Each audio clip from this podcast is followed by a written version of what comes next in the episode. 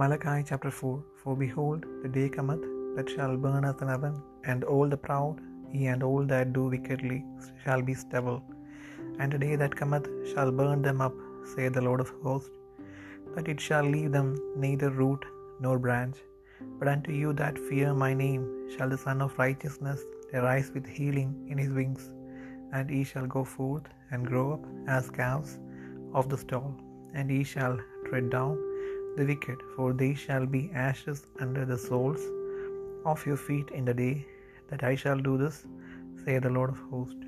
Remember ye the law of Moses my servant, which I commanded unto him in Horeb for all Israel, with the statutes and judgments.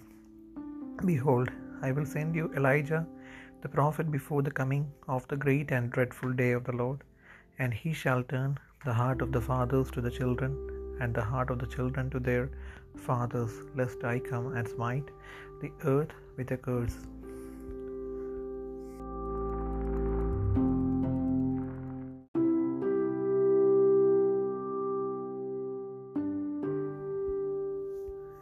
Malachi പ്രവചനം നാലാം അധ്യായം. ചൂള പോലെ കത്തുന്ന ഒരു ദിവസം വരും.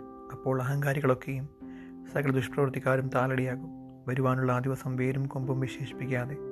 അവർ ദഹിപ്പിച്ച് കളയുമെന്ന് സൈന്യങ്ങളുടെ ഹോബാരളി ചെയ്യുന്നു.